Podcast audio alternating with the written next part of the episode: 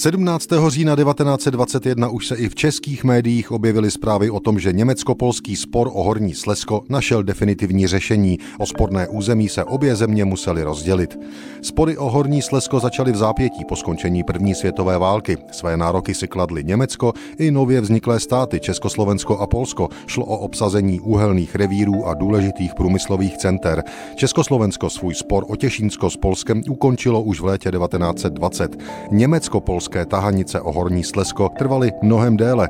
I tady docházelo k ozbrojeným střetům mezi místními obyvateli, na rozdíl od Těšínska se tady ale odehrál plebiscit, který určil teoretickou hranici.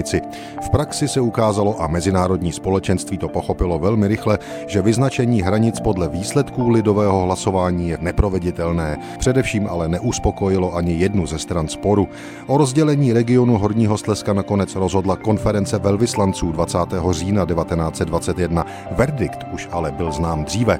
17. října 1921 České národní listy píší o tom, že nejvyšší spojenecká rada rozhodla o odtržení poloviny hornosleské průmyslové oblasti od Německa a její posunutí pod polskou zprávu. Citujme několik bodů z předčasně zveřejněné dohody v národních listech před stolety.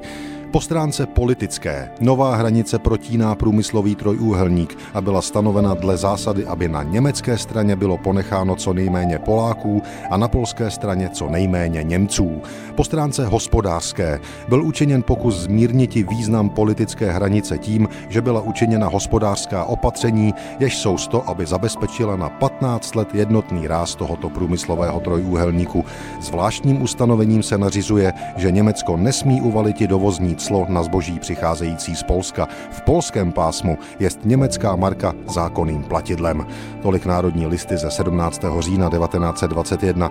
Tato dohoda platila od roku 1922. Po napadení Polska nacistickým Německem 1. září 1939 samozřejmě vzala za své.